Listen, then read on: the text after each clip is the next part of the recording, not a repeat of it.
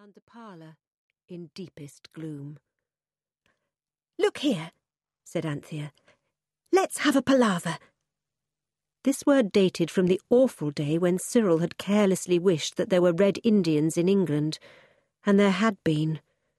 The word brought back memories of last summer holidays, and everyone groaned, and Jane said, "Oh, how different it all is." It was. Old Nurse had been in the habit of letting lodgings till Father gave her the children to take care of, and her rooms were furnished for letting. This room had heavy, dark red stuff curtains, the colour that blood would not make a stain on. Over the fireplace was a looking-glass that made you look much uglier than you really were, however plain you might be to begin with. And there were painted glass vases that never had any flowers in, and painted brackets with nothing on them. It was indeed very different. "Let's have a palaver," said Anthea again. "What about?" said Cyril, yawning. "There's nothing to have anything about." "I don't want to play," said Jane, and her tone was grumpy. Anthea tried very hard not to be cross. She succeeded. "Look here," she said.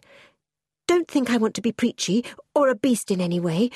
We all know the reason we're staying here is because Nurse couldn't leave her house on account of the poor learned gentleman on the top floor, and there was no one else Father could entrust to take care of us, but—" Anthea hurried on.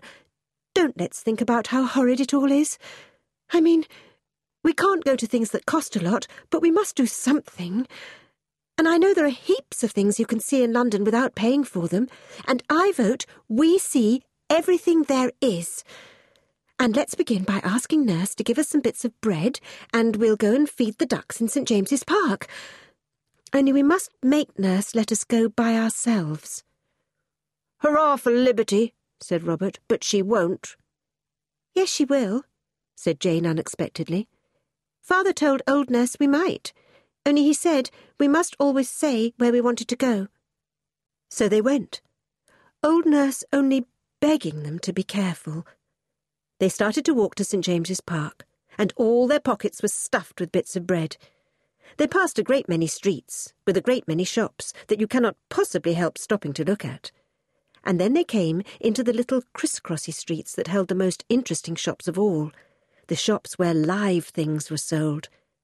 They came to the dog shop, and that was not a happy thing to look at, because all the dogs were chained or caged, and all the dogs, big and little, looked at the four children with sad, wistful eyes and wagged beseeching tails.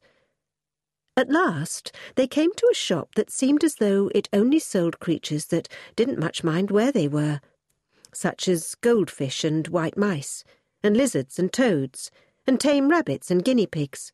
And there they stopped for a long time, and fed the guinea pigs with bits of bread through the cage bars, and wondered whether it would be possible to keep a sandy-coloured double-lop rabbit in the basement of the house in Fitzroy Street.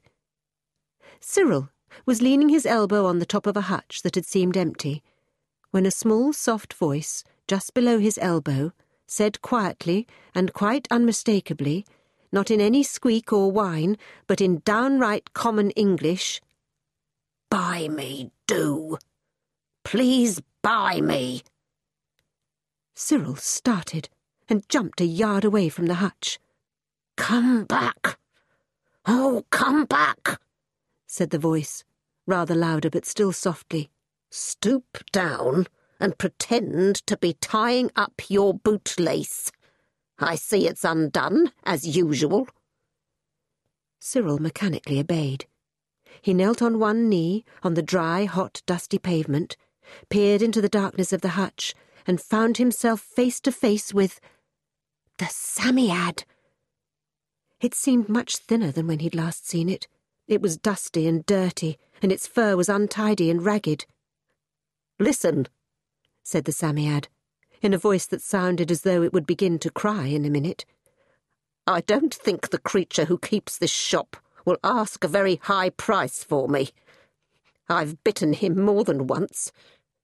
Tell the others I'm here, and then I'll tell you exactly what to do about buying me."